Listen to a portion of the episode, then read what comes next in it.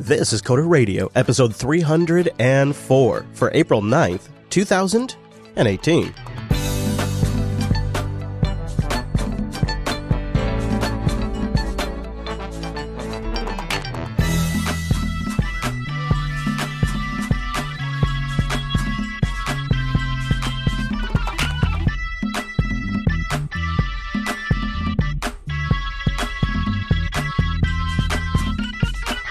Everyone, and welcome to Coder Radio, Jupiter Broadcasting's weekly talk show, taking a pragmatic look at the art and business of software development and its related technologies. This episode is brought to you by our two fine sponsors, DigitalOcean and Linux Academy. I'll tell you more about those great sponsors as this here show goes on. Well, my name is Chris. Thank you so much for asking. But it's not about me. No, it's about our host, who's hunkered down in Florida for a special episode. Hello, Mike. Misa here. You made it? I thought for sure Mike had you locked up somewhere because we had a whole Slack thread about locking you back into a closet. I distinctly remember that you were locked in a closet just five minutes ago. I don't know how you do it, Jar Jar. Misa can't be contained. well, Misa Mis- like Miley Cyrus twerking. Oh, well, but Mr. Jar Jar, you're going to have to step aside because we have a special episode of the Coder Radio program this week. I've got no links. I've got, uh, I got no tabs. I got no hoopla. I got no feedback. I got no tools, no book picks. Got nothing. Nothing. I got nothing because it's it's sort of an introspective episode this week, and we wanted to kind of clear the decks and just sort of uh, you know air it out and just kind of let happen what happened. And so Mike and I are just going to sit here quietly. Um, and just do some work today, and you guys can. Li- oh wait, no, no, okay. Would that be funny if we that just would be amazing. Actually, just put like a camera. You're Yeah. editing some video. Yeah, some yeah. It's just basically us clicking and typing the whole time, and like every now and then one of us like, oh, Jesus, stupid thing, you know. I sort of think we should do that next week. I know. It'd be, after this week's episode, we may need to. Um, I guess in some ways, if you're going to name, if you're going to give it one subject this week, it's really kind of about failure, uh, uh, like hard lessons learned, and really sort of actualizing and realizing failure, um, and and some of the personal and uh, business costs that you've experienced from some real failures that have happened to you uh, from a little while ago. And it's why now? Uh, because this, ha- all, I think what we're going to talk about happened a little while ago, right? yeah, we're, this happened in 2014, actually. Yeah. Um, and, and the reason why now is, you know, I listen to a lot of tech podcasts, and over the last few months, um, a lot of folks seem to be doing victory laps where they talk in somewhat vapid terms about like how they do what they do. Mm. which is fine, but I, I find that like deeply not helpful. Yeah, yeah, I've Um, noticed in- it too. It's it's like uh, well, there's a several new series of podcasts that have launched looking at entrepreneurs or things like that that are Right. Yeah. Right. And I'm, I mean, I am of the opinion that actually like failure is a better teacher than success. Sort of because failure, you know, success for one thing is not easy to define, right? While failure is much, much, much easier to define. yeah, fair enough. Um, additionally, you know, I don't think we would all agree on what success actually is, other than like the materialistic trappings of it. And and frankly, I like, and you can just like Google around, you know, open your Overcast or whatever podcast text section. Many of these come off as a little, I want to say, unrealistic and preachy. Um, you know, an example of a line of reasoning I often see is like, we were, you know, company X was successful. You know, we, you know, there's it, it, it it's the, it's the Steve Jobs with uh, Michael Fassbender version of the truth, right?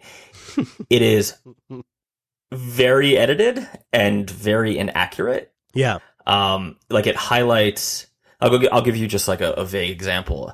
Most of them follow a certain theme, right? We did something, then we, you know, we just had like a just like a gut, you know, man, Chris, you know, like I just, you know, I woke up and and you know the spirit of the Buddha came into me, or some nonsense like that. then people start talking about like, oh, you know what, like like HubSpot, like that's not HubSpot is doing this right, and they talk about like their weird principles like heart and all that kind of stuff.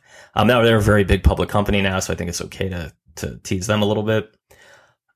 But like it's often not true. In the case of HubSpot, if you actually read Dan Lyons' books, you know that's not true.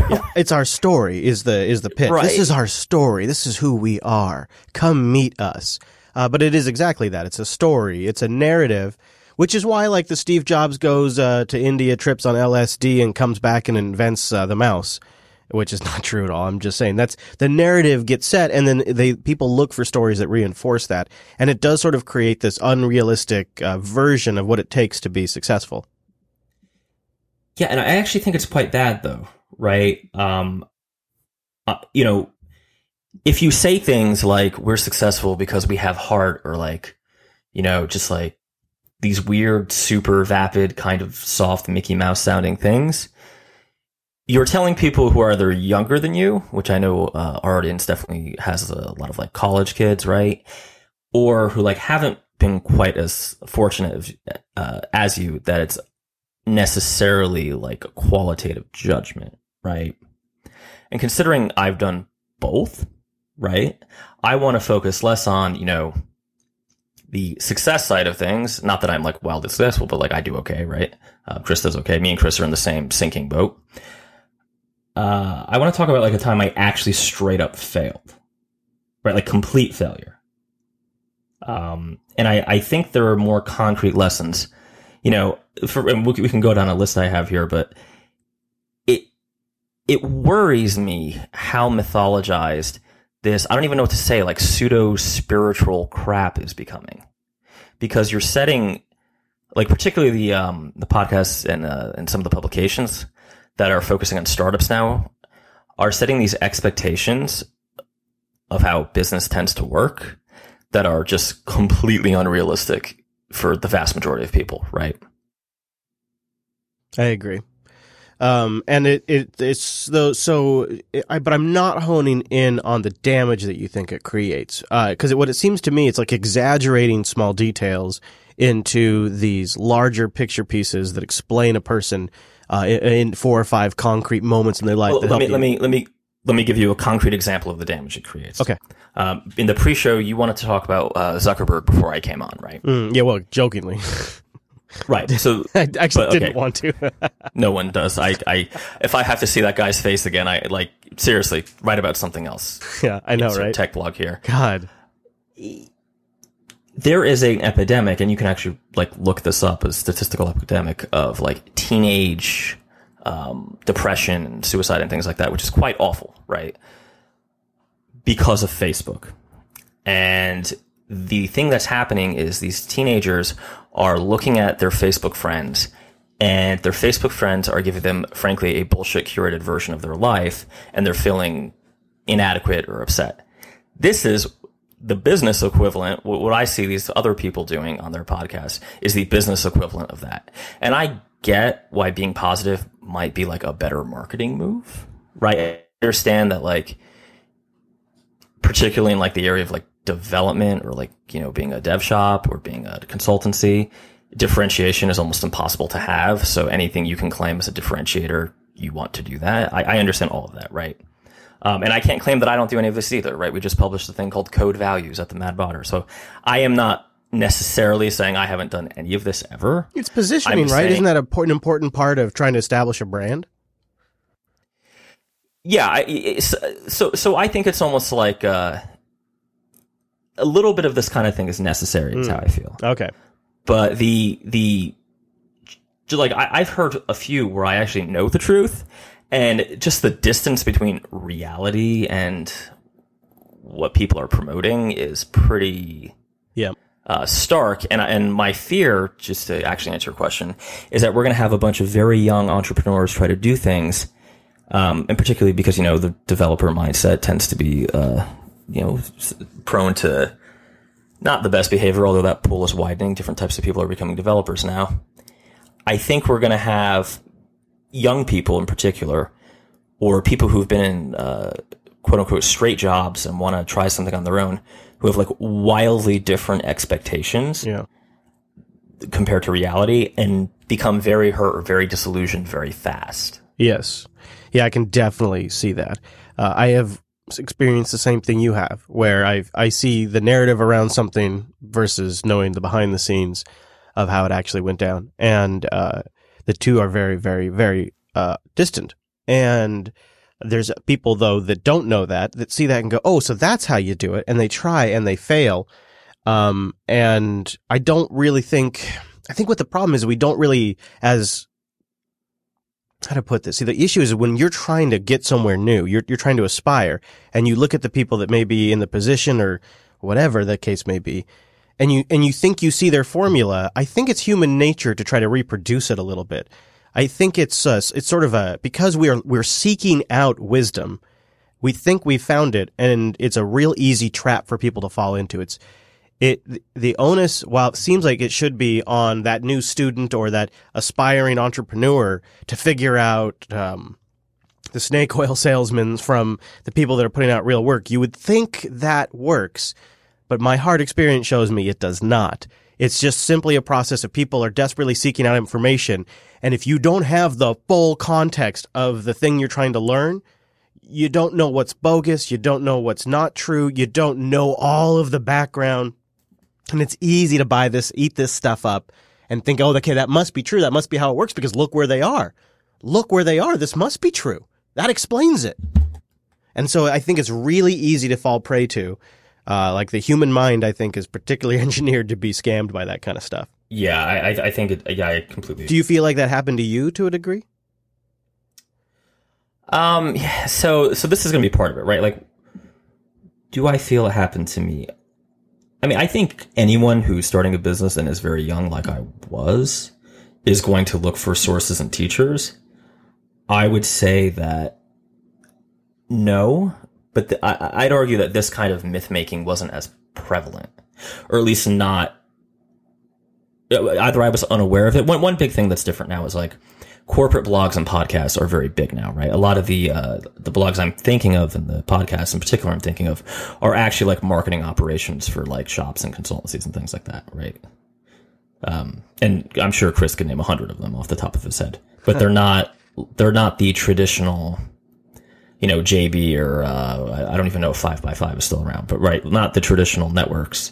They're I mean, is it fair to call them marketing content? Is that? Yeah, it's uh, I they. I mean, not that they're bad. I enjoy many of them. I'm not. This is not like a value. But the the way to define them is they are generally almost completely financed by the marketing budget in some capacity. Sometimes it's an in-house production. Sometimes they outsource to like a firm that does these for a bunch of different companies, and they are becoming a lot more prevalent. Uh, some large right, names. Yeah, and they're and you know this is something I've considered doing too, right? And and the idea is to position your firm uh, as an expert, right? So it's the yeah. same reason you would have a blog. Exactly. Exactly. I used to do the YouTube videos on Docker. Um, yeah. So I guess the answer to that question is no, but I, I will say one thing is very different. Um, or at least it's different in my perception. There wasn't the weird vying to be the next Steve Jobs in 2008. And I don't know why people want to do that. I mean, I guess I do know why, but like I literally saw a dude dressed like Steve Jobs. I, I'm this must happen like every six months now. Every at every tech conference, it's like oh, someone. You, was, you like, ought to come over to the West Coast, my friend. why? How bad is, is I, it I've worse? Seen it, I've seen it in California every time I've gone to oh. California, so that's a pretty high hit rate. That, see, that's to me. Some of this stuff is just so crazy that I figured we could talk about it because, yeah, I don't know. I can't be the only psycho in this business, right? But you look at. I, mean, uh, I look uh, at uh, like your when I Mark your Mark Zuckerberg's, your Elon Musk's, your Jeff Bezos. Uh, these are names that all come to mind now. They're like celebrity CEOs, uh, which I think is also a Steve Jobs phenomenon. I might be wrong on that, but this whole tech, yeah, no, that's exactly yeah, yeah, and I think it's um I don't know. To me, it seems like it. I've always hated it because uh, you know, in a large company that's uh, made up of thousands of people like that, not everything is all on one woman or one man's shoulders. They have they have chiefs that make decisions, and they have people underneath them that make decisions, and then they have workers underneath them that are actually executing the actual work, and they're doing their own implementations of it. It's it's so complicated, and I've always felt like this. Um, um, culture of CEO celebrity that we've been brewing now for years has been more about pushing a product and selling someone as a as a visionary, like Jeff Bezos with his plan to go out into space, right? Uh, same with Elon with the electric cars and SpaceX, and uh, Tim Cook with his focus on health and taking care of humanity and and privacy. Like they're they're all positioning themselves as like these icons for these ideals, and then they come out on stage and everybody claps like crazy, and they're really just a chief salesman. Uh, I mean, internally they're doing things, but I don't really fully understand the value it, it presents because, um, it's not reflective of what it's, what a business is actually like, what a company's actually like. It's a, it's a complete and total narrative and we all just accept it and buy it. And we're all like, yeah, okay. All right, cool. Tim Cook just said this on MSNBC over the weekend. Did you hear what Tim Cook said? Yeah, as, as if Tim Cook came up with that entire thing all on his own. Uh, so I, I do definitely agree that this is an issue, but I actually think it it may inspire more people to get into the business than it does drive people away because people want to be Elon Musk. They want, they want to be Steve Jobs. They, they want to have those headlines. They want to, you know, be a celebrity because of yeah. their great business. I actually think, I don't know if it inspires the right people, but I think it inspires more people to get in. So would you say so? See, I don't mind. Like, I mean, in fact, I enjoy when Tim Cook goes on MSNBC or CNBC, whichever it was, and slaps around Mark Zuckerberg. I think that's great. we should do more of that, please.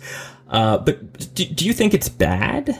See, I I, I wouldn't want to go on the limb of saying like, you know, I don't begrudge like the big CEOs their their fame. I don't I don't think it's necessarily bad. I, I just think they should maybe be a little more I think it's phony. I think it's phony is what it is. Right. I, I don't like the dishonesty aspect yeah. of it, or what I perceive to be dishonesty. It's it's a it's a dog and pony show that they're putting on for us.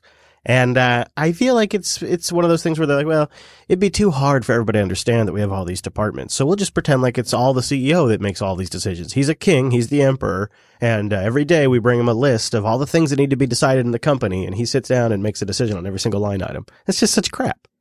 But we all pretend like we just okay, that's how it is. Uh, and uh, I don't know. I could see how it definitely misleads when you combine that with these hype stories. Well, we need to tell our story. You know, we have to tell our story around this product. You know, we got to make sure we tell the uh, the pros what the story is for the Mac Pro. Everybody needs to understand that. Um, well, there there's a darker crap. side too, right? Yeah. Theranos, like seriously, there, there, there's an actual dark side to the whole um, myth making thing. What do you think it is? I think it's Theranos, right? I think I think the myth becomes. Oh, I see. So you think you think that then they're like chasing their own demon that they've created in a sense, like they now now they have to live up to this myth.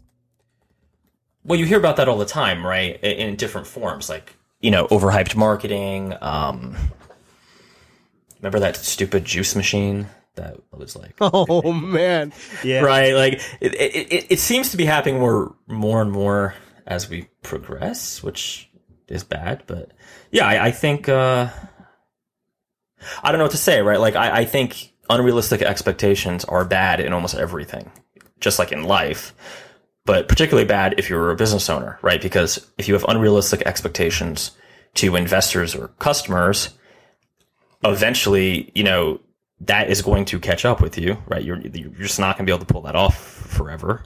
I, com- um, I completely agree with that. I do. And if you have unrealistic expectations for yourself, well, that's just like not psychologically healthy. You are doomed gonna, to failure.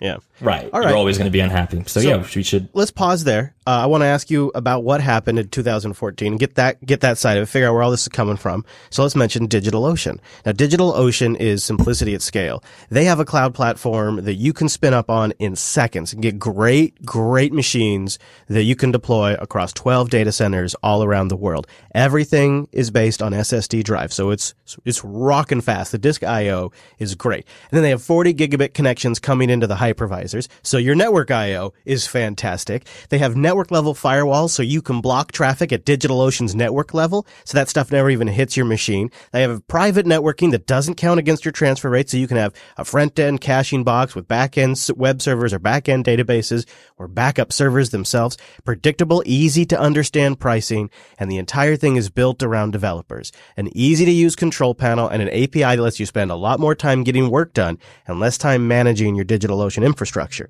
And here's a great deal. If you go to do.co slash coder, do.co slash coder, no S, you can get a $100 60 day credit when you create a new account, you can play around for $100 worth of DigitalOcean rigs. Now that's that's something because my more than enough system that I never tap out because I mean, I'm just doing like multiple video streams, audio stream conversions and, you know, running chat rooms and bots and things like that. You know, nothing major. Three cents an hour. Three cents an hour for that thing. So a $100 credit, you could try out some of their massive CPU optimized systems with the latest Intel Xeon processors. You could try out their flexible droplets where you can mix and match disk or CPU or RAM. It's a really flexible system with great documentation, tutorials for days. Oh, how to use duplicity with GPG to back up data to DigitalOcean Spaces. Well, isn't that nice? Yeah, DigitalOcean Spaces is another great feature of DigitalOcean. S3 standard, easy to use spaces. You could use it connected to your droplet or just spin up a URL space and drop some files on there and send somebody a link and then you can have it set to self-destruct even. You could just, it's just great for that. They also have block storage, which you can attach to a rig and it just shows up as a device. I love all of that. Pre-built applications, global availability, optimized compute types, and team support. There's so much to enjoy. And then there's tons of good community code built around it. do.co slash coder. Go there to sign up and get a 100 day trial. DigitalOcean.com. I've been using it for years. Go see why. do.co slash coder. All right, Mr. Dominic. So kind of walk us through what did happen in 2014. We were doing the show then, right? Yes, we were. Yeah, we were. We started the show in 12. So yeah. Okay. So, so okay. So few, few things that happened before, right? Mm. One, I am intentionally focusing on the negative. Yeah, yeah, yeah. My intent is not to like actively discourage people or anything, but this is just more of a balance thing, right? I agree. I think it's good to have that. Right. So th- I don't, but I don't want to give an impression that's like overly negative. Yeah, Is okay. why I'm saying. Uh, so I, you know, I started up disclaimer. This is my disclaimer, and again, I also did many things correctly, but you know, we're going to focus on the things I did wrong. 2008, I started up fine, right? Um, really caught the beginning of the iOS SDK. Was one of three like dev shops in quotes doing iOS in New Jersey, which was great. Um, I was a one man band for a while, occasionally had a person, all that kind of good stuff. And see, something I didn't think things were going well. I mean, we all remember 2008. Well, maybe all of us don't, but if you were an iOS developer in 2008, 2009, 2010, really all the way up to like 2013, it was, uh, things were pretty good, right? Contracts were coming at you faster than you can do. And because it was so rare, there was a lot of leeway on everything. So, you know, I'm I'm getting bigger, right? And I decide that it might not be the worst idea to do a little bit of expansion over the years, right? So we fast forward, add a little bit of Android, a little bit of Rails, you know, we got kind of more of a stack thing going on. And I assume you're There probably bringing on some people too to help. bringing on some people, right? Bringing on some people. Got offices now. Um, I don't want to say that that that like multi-year period was perfect. And of course, like everybody else in his first year in business, I screwed up my taxes, right? And I didn't realize how high taxes were. So like I made that mistake, but then you just pay it and you're fine. Um, yeah, you know, dumb stuff, right? Like forgetting, you know, n- nothing major. So we fast forward into 2014. I think we're roughly 14 people. And we have a pretty heavy division between what I would consider customer service and uh, devs. So I think it's almost, I think it's almost a half and half. Actually, I think it's, I think at one point it was seven and seven. So we we had gotten there by basically making the initial mistake. My early clients were what, and actually I do have a book recommendation. I just didn't link it. Uh, if you've ever read, uh, have you read it, Chris? Uh, Geoffrey Moore's Crossing the Chasm. I think I've heard of it, but I have not read it. Okay. He talks about different, uh, kind of like market personas you can think about. And this is my first blunder. This is, this is what starts everything off a bad road. I failed to realize that the reason I was successful originally was because I was dealing with what, uh, Geoffrey Moore calls the, visionary. And the visionaries are interesting, right? Because they want to take risk, and they and for our purposes, from a technology perspe- perspective, they want to be on the bleeding edge, which is great, right? Because it means a couple things. It means one, they might be willing to pay more. Um, although another mistake was I was way undercharging. Um, and they tend to be very forgiving on things like business processes and kind of the overhead of dealing with other groups of people, which I'm going to get into. They started to go away. Um, at the same time, prices started rapidly, or I perceive it. This is another mistake. The market I was in, the prices seemed to be rapidly falling because now we're in 2014 and there's just like tons of template apps, right? There's Yeah. tons of uh, offshore competition. Yep. And I remember talking a lot you- about that. Remember, I remember how I was just desperately scrambling to find a good cross-platform solution purely to cut costs, Yeah. right? Because if you think about it, if I have a guy who does iOS, a guy who does Android, you know, s- someone who does Rails, all these people have to be paid, and they're all very specialized. So I didn't recognize this, right? You got to remember, I'm talking now at four years of hindsight. The first sign was we started getting sort of different customers. Um, these weren't really enthusiastic people because as the market matured, more, for lack of a better term, boring companies were, were wanting mobile apps now, right? And for them, it was new, but they have, I mean, very different requirements if you think about servicing that kind of customer. Uh, let me give you kind of the classics example. For years, it was sufficient for me just to like email people, right? And I actually find that email is one of the most effective ways to communicate with customers because you have something that you can go back to and say, well, I thought you meant this. 100%. Where I got sucked into the world of like GoToMeeting, right? Yeah. And while I understand that a lot of businesses just like rely on meetings, I personally find it a bad way to communicate information.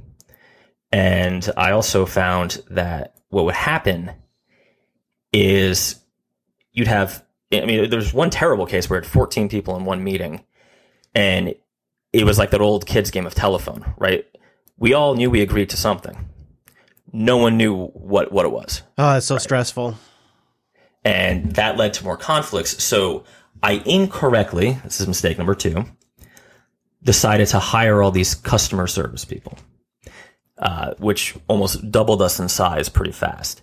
Because one, they're they're my thinking was because they're they're relatively affordable compared to developers, right? And it was that they could just absorb the slack in this process.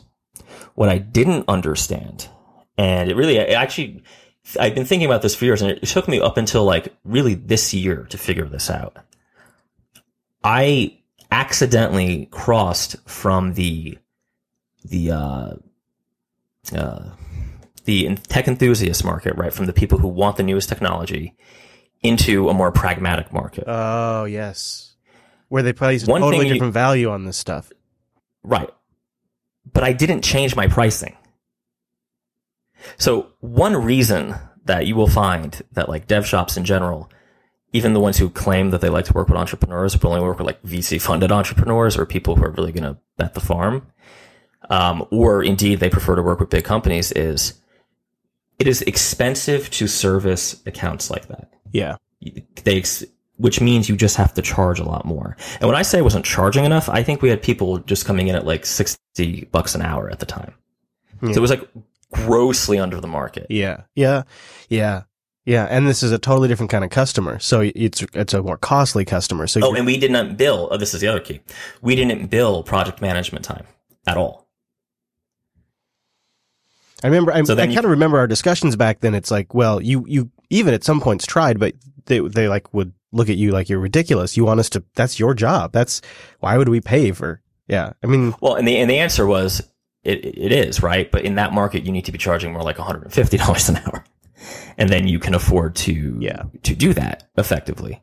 Uh, the other really dumb thing I did was I structured my and you're gonna you're gonna you're gonna hate this because I know you do ad sales. I structured my salespeople's commissions such that they got paid for closing the sale regardless of what happened to the contract. Hmm.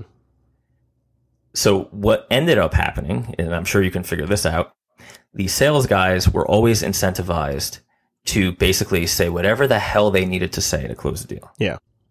Yeah. And they would get paid a full commission even if we lost money on the project. Right. Yep. Yeah, because they did their job. You didn't retain Right. it, but they did. I mean, they they closed the sale. See, see, that's an interesting. I'm, I'm surprised you didn't throw up on that because in my mind, I, I realize what I would do today is you you actually should be paid on retention, and and here's why. Because what we do was custom, it still is. We had a really nasty thing that kept happening where uh, sales reps would intentionally avoid things that might scare the client, but were material to figure. And remember, we were fixed bid at the time too, right? But we were material to what it would actually cost us to do the job. I I actually am. It does bother me. I'm just not surprised in the least, having seen it happen. Um, that is exactly the way it works. Is and it's it's it's like that through the entire company. It's not just the salespeople. They always go to where their incentives are. Um, and Yeah. so uh, one thing I saw because I watched a company, I I benefited a lot when uh, before I became an independent contractor. I worked for a company as an employee where I had medical benefits and they were doing all of the overhead, including experimenting with bringing on salespeople. So I watched them go from no salespeople to a couple of salespeople, uh, and watched a couple of people leave and a couple of people come on board. And that same thing happened where the salesperson was really, um, they weren't like trying to scam anybody. They were just very, very much aligned to what their incentive was. And so they would say something because they didn't know technically what was or wasn't possible. They would say, yeah, we could do that. No problem. Yeah, we can do that. And then it would come back to us and we're like, holy shit, what did he commit us to? We can't do that. Uh, that would take X and, uh, it, back and forth. But of course now the customer's been sold on it and, uh, it's a good gig and et cetera, et cetera. So what I saw them sort of transform to was some sort of like initial closing deal incentive and then a percentage over a period of time when that customer is retained. And uh, I remember a lot of people didn't like that outside the sales area because essentially they're taking a spiff off of every, or a skiff, whatever, off of every client that you have uh, for doing nothing really after a while is how people saw it. I don't, uh, anyways, I, I just know, I don't know if that was the solution, that sort of um, retainer incentive That's really percentage, interesting. but that's what they were attempting at the time when I wrapped up. Yeah, Yeah. a solution I thought of but never ended up implementing uh, because we ended up uh, just not having any more salespeople was you would be paid a like you said a small commission for closing the initial sale, but your commissions would be reevaluated every quarter based on how many of your projects hit their target for profitability, which uh, salespeople did not like. Right, that that was very unpopular. And uh, you can imagine what I think of software salespeople. Yeah. So, yeah. Yeah. You know, it, it's yeah. I mean, one uh, that's actually another. I didn't even have this on the list, but one thing that also changed was it became very hard to get paid for discoveries in 2014. Hmm. And the reason for that, and this was just a pure market competition thing. The bigger shops or shops of roughly my size were just charging a lot more. So they kind of baked that into their structure, right? And the offshore shops just like didn't do discoveries. they Yeah. kind of oh no, why bother? yeah. Why bother? So we ended up having like a very expensive sales process relative to the size of the deals. Sure, yeah, that's a good point. Yeah, that is particularly challenging. Um, still kind of challenging to today, I would imagine. Actually, that particular aspect. Yeah, that that's that's still super challenging. Well, so I have a couple more questions for you, um, because uh, the you know a lot of what I've heard, which is interesting because of our preamble where we were talking about how setting the story and making these C- this culture of these CEO celebrities is setting bad expectations for people coming into the market. A lot of what we talked about does kind of come down to expectations. Um, you know, expectations with the sales team, expectations on a lot of like what your customer base was going to be. Uh, so I think we should probably talk about how you change expectations when your market is maturing. uh, and maybe talk about. I have a personal thing that I'd also like to bring up. Um, Go. so we'll do that. But first, let's mention our friends at Linux Academy. They help us keep this show going, and we appreciate them so much. And it's it's a service that constantly gets better. Check it out at linuxacademy.com slash coders. You can sign up there for a free seven day trial and support the show. It's a full featured training library with everything you need to learn new skills and advance your career on all of the technologies built around Linux and the core essential technologies of Linux itself with hands-on scenario-based labs that give you real experience on their servers. They have full-time instructors, human beings that are there to help you when you need them, and they have a course scheduler that when you're really busy is very, very valuable. But check this out. It's a big, big launch over at Linux Academy. In the month of April, they're launching 70 new courses, new challenges, and new learning activities. I, I knew this was coming. A little birdie had given me a hint and they'd had some live streams. I kind of knew this was coming. So I, I'm, to actually see it in writing, it's just so underscores how great this company is and how they just keep getting bigger and better all the time. They've really established themselves as a legitimate training platform in the entire industry. So now Linux Academy on the resume looks really good. So that's extremely valuable too. That's why one of the things they've rolled out is public profiles. So as you go through the Linux Academy courseware and you complete different sections, there's essentially like a GitHub style profile that shows the work you've completed. You can add that to the resume or link that to your employer, if, especially if you've got an employer that helps out with uh, funding of the training. And you can try it seven days for free at linuxacademy.com slash coders. That's linuxacademy.com slash coders. And a big thank you to Linux Academy. All right, Mr. Dominic. So let's chat about changing, adjusting expectations because there is a theme here and it's really um, busted expectations. You know, it's almost like misinformed expectations, I guess. Or um, what would be another way to put it would be uh, really just sort of being naive expectations. That's probably it. It's naive expectations. Yeah, You, got, you don't I- know until you do it. You don't know until you do it, right? So how do you change them, especially when the market's changing that you're trying to serve?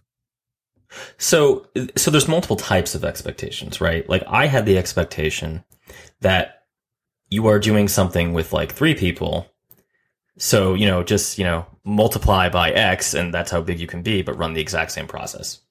No, Yeah. that's that expectation. oh man. You know, nine, nine women can't have a baby in, in a month, right? It's that, it's the old mythical man month problem.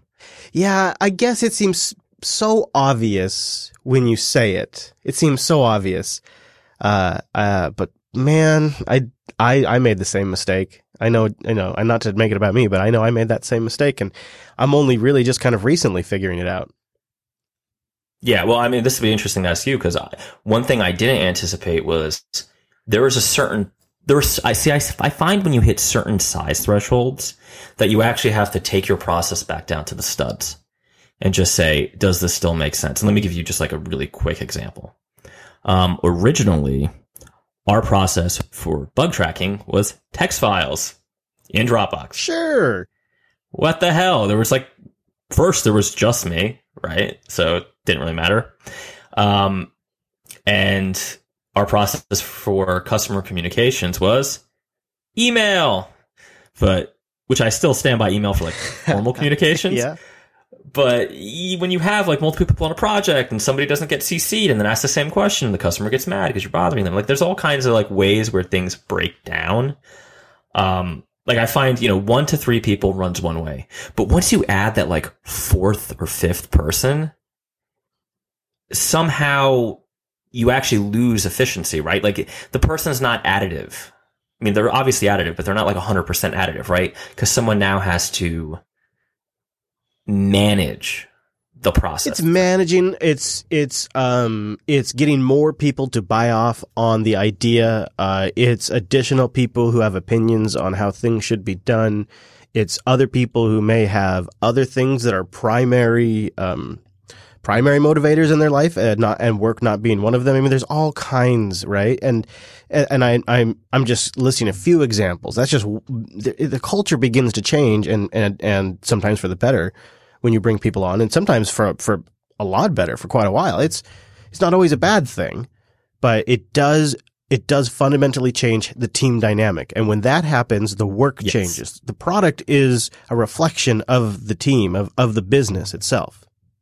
Well, there's there's an old quote about I think it was about Microsoft that like every software company ends up coding according to their corporate structure, Right. Oh, right. What which I that? found was basically true. I'm gonna. I'll Google Right. for a second.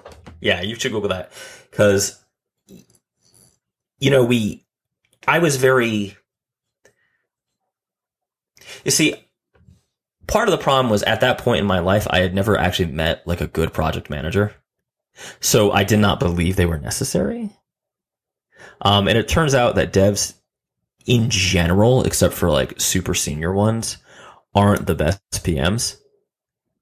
Our QA guy like hated one of the developers and vice versa. My dogs also hated him. uh, and, but like, so at some point, like by 2014, we had, I think we'd adopted Jira because that's when we started using Atlassian. And I at one point had to like intervene just on the ridiculous tickets that were being opened. Like it would be like function, whatever functionality does not work. Mm. Right. hmm But only for this one guy. So that kind of crap really, really took me by surprise. Um, that ended up not working out. Yeah. Um, okay, so I, I guess I can't find the quote, but maybe somebody listening can send it in or something because I know exactly what you're talking about. And so I, I want to go back just to you said you, every now and then you feel like you need to strip it down to the studs and sort of reevaluate. Uh, doesn't that seem like, um, like in a way, like you're always going to be hitting the reset button. You're always going to be losing momentum in the direction. You'll always be sort of resetting to, uh, to zero, which, uh, I mean, not always the case, but I, I do feel like we've done that a bit. Like when we've, we've been restructuring some of the shows, uh, changing things up a bit and like, you know, TechSnap is not as big of a show as it used to be anymore. It's growing in a new direction, but, uh, yeah, it used to be a much larger show when Alan and I did TechSnap as a video show. It probably got 20,000 more downloads. Um, that started that, Really? yeah, I mean that that that went away before we rebooted TechSnap. Uh, TechSnap is now the rebooted TechSnap is doing better than the TechSnap it's replacing because it's just that that format just wasn't working for folks. So it's it's going in the right direction, but it did feel a lot like hitting the reset button completely and just sort of, I mean, kind of taking like the DNA of the original product and going in a new direction. I don't know how to put it, but it didn't entirely feel clean because it's like I if I'm if I'm spending a ton of effort, boy, I'd love to be building on top of something, you know, building on a success. And in a way I was, but in, in not how I actually envisioned things would be when I was coming into doing this job, like coming into being a businessman. I, I, I pictured things going a little differently. I don't disagree with your statement, but it feels a bit like failure in itself, like having to strip everything down and restart. I, I don't think I don't see that in itself as failure. I mean, I think when you're small, you have very few advantages, and being nimble and being able to pivot quickly That is a is great like point. your primary strength. Like let me let me use JB as an example. Yeah, you know, I, Actually, you know, I agree with that. I know you agree with that, right? And like so but you have a point. I don't think you I like I, I don't think your objection is wrong. I think it's just a different way of looking at it. Like let me give you an example. I could have instead of doing what I did and trying to like expand uh to so like I had this idea that instead of just doing iOS development, we would do iOS, Android, and uh the web backend, right? Kind of to like be a one-stop shop there is a very strong argument uh, that I'm still not sure I buy, but like people have said this to me in the past that what I ought to have done was just hardcore double down on iOS, right? Done iOS only, not, and I, I do think fooling around with the hybrid stuff wasn't great. Uh, not because hybrid's necessarily bad. I, I do think hybrid is good for a lot of things, but it, I was doing it. I was focusing on hybrid for the wrong reasons, right? Yeah, I follow. and I could have positioned uh, positioned myself in the original company as just a pure hundred percent Apple iOS Mac expertise shop. I didn't do it.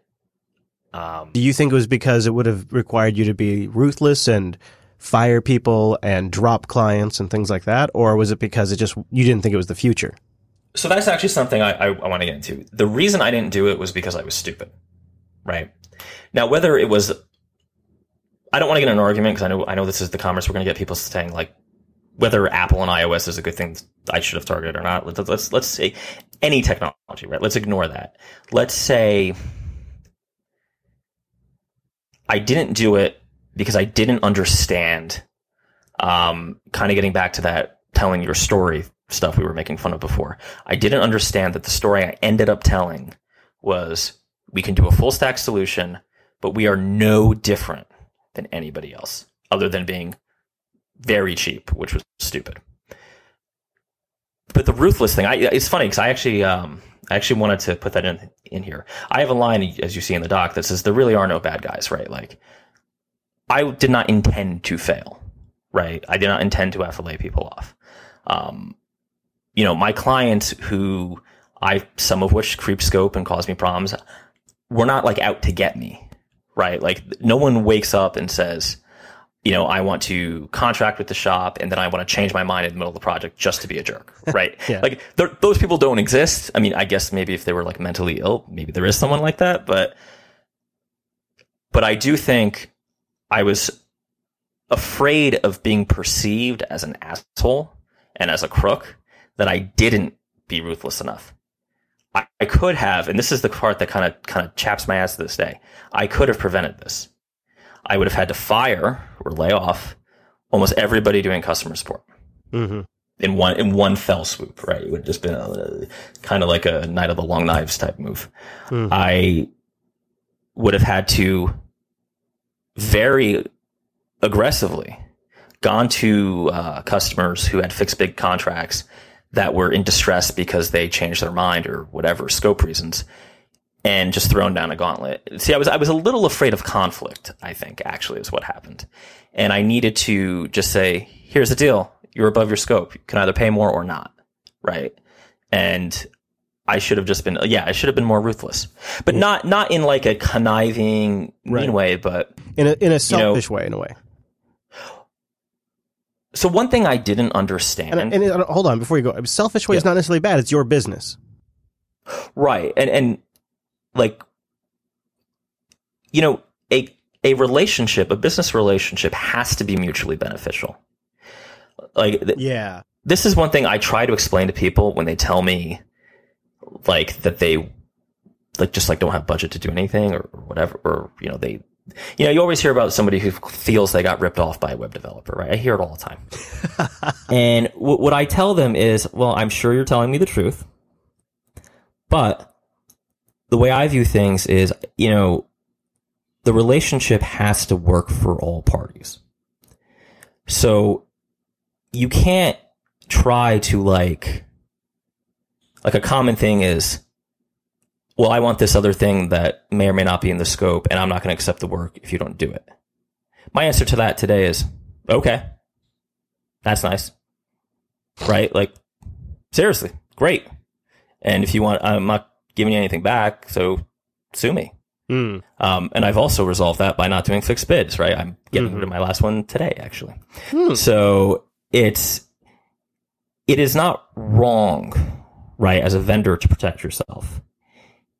It is also, I would say to any of you who are like contracting with dev shops, if the dev shop begins to lose money, they're, they're just like not going to be able to do your project, right? I wonder how. And- I w- yeah. Yeah, that's true. right? Okay, like continue. you can't. You you you actually don't want, and this this is something I learned. You never want to rip off a customer, right? You never want to like overbid and pull the wool over their eyes. Yeah. which is never going to happen anyway because there's always scope creep. But the customer, you shouldn't think of it as a transaction because really everything is going to need to be maintained.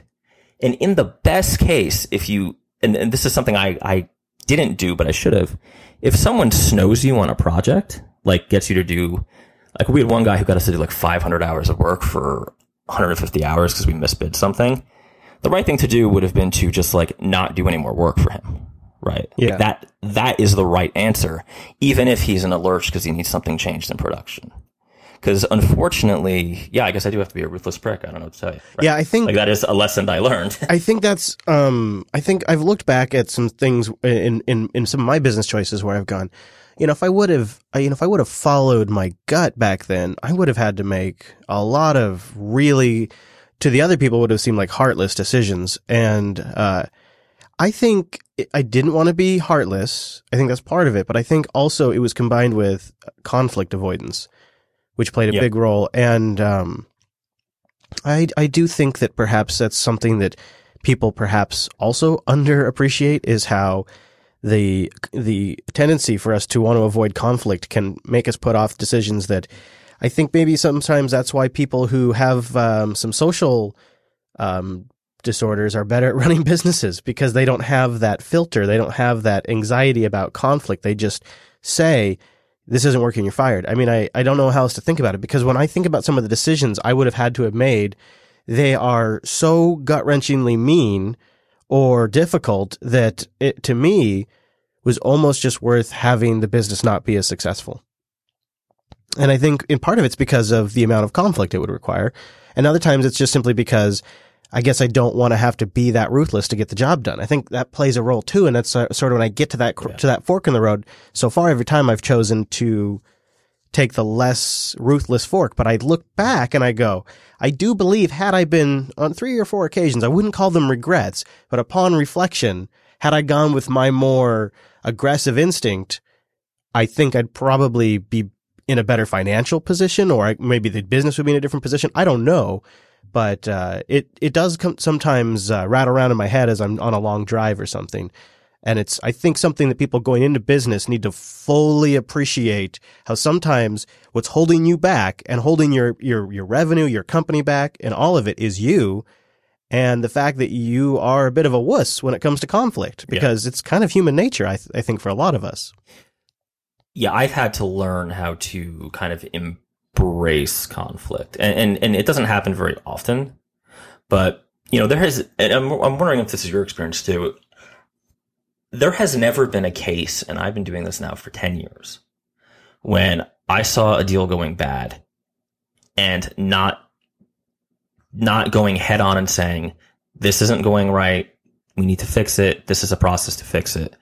We're avoiding that very and sometimes very heated conversation, right? Because people you know, oftentimes fixing things, you have to turn around and say, listen, you asked for 10 things. I need you to write them all up in a document, date it, and then we can, you know, negotiate on what you're going to get. Yeah. Particularly if you're doing fixed scope work.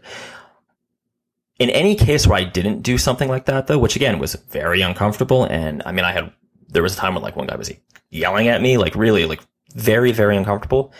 But if I don't, when I don't do it or when I hadn't done it, always, always a worse outcome for everyone. Yep, I 100%. And it also helps you separate people who, because see, part of project management is like the client has to manage their own side of the project, right? And it's it's really telling that, like I've worked with lots of different types of organization, lots of different types of people. The ones who who work with you and understand that like it's a collaborative process always, always, always get the best bang for their buck and the better outcome. The ones who think that they're like trying to get everything they can, those, even if those project, projects like ship, it, it's not good, right? Cause like you have no incentive to work with them again. Mm-hmm. And if they need something, you probably are just going to, and this is another thing, learning to say no, right? Like, you know what? This isn't right for us. That, that's a, again, another very conflict rich area. Yeah, especially if you're in a position where you need the money or you need that work or you've, you know, you got somebody who's that's their type of work and they're sitting there idle. So boy, wouldn't it be great to bring that on right now? I've done it, right? Yeah. Mm-hmm.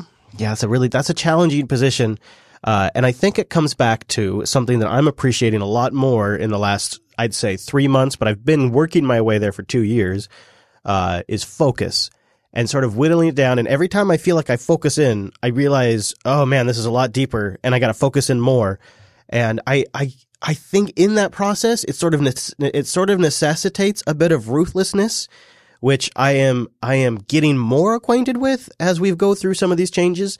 But it, uh, it's still sort of outside my comfort zone, which I think is a good thing. But I, I've been outside this comfort zone for like a few months now. And I'm like, okay, I'm just, I'm ready to kind of bring things back and just get things regular again because now I figured out what the focus is and I know kind of what the future direction is. Uh, but like there's so many ripple effects from the changes that the comfort zone is, is still quite a ways out, I think, which is probably good for now, but it's getting a little tiring.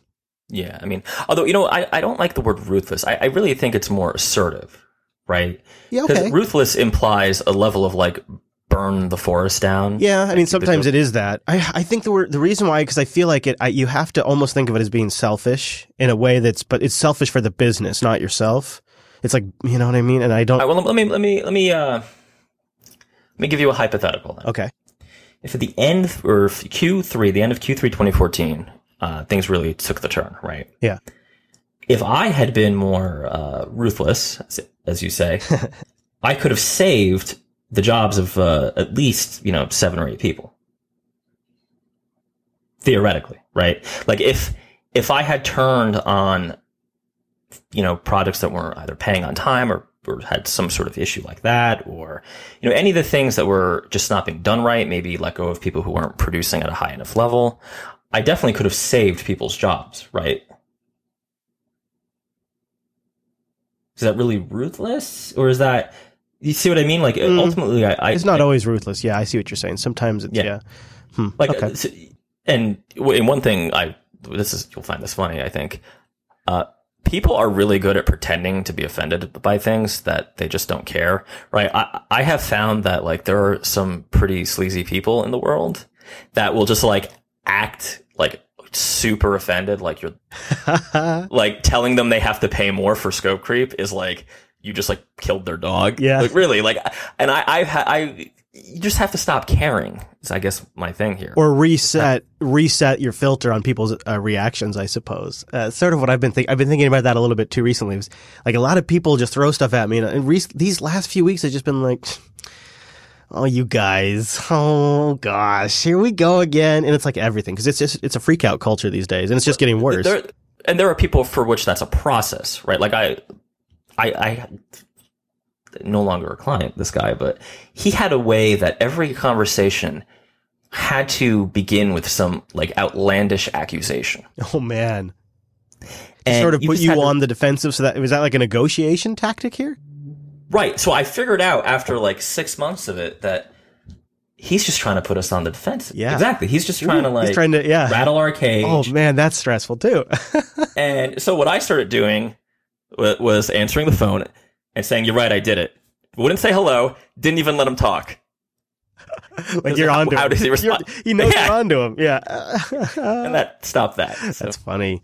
Well, yes, yeah. so now what? Now, I mean, what's next? So that's so. Uh, so it seems like these is you've been reflecting on this. Are you incorporating this into future work? I mean, like, where's this go now? That's what I've been trying to figure out. So I, I've been through very similar to what you've been doing at JB. Actually, a process of. I would definitely say trimming, trying to find focus. You know, relocating to Florida was was uh, I think more of a disruption than I would have hoped. Hmm.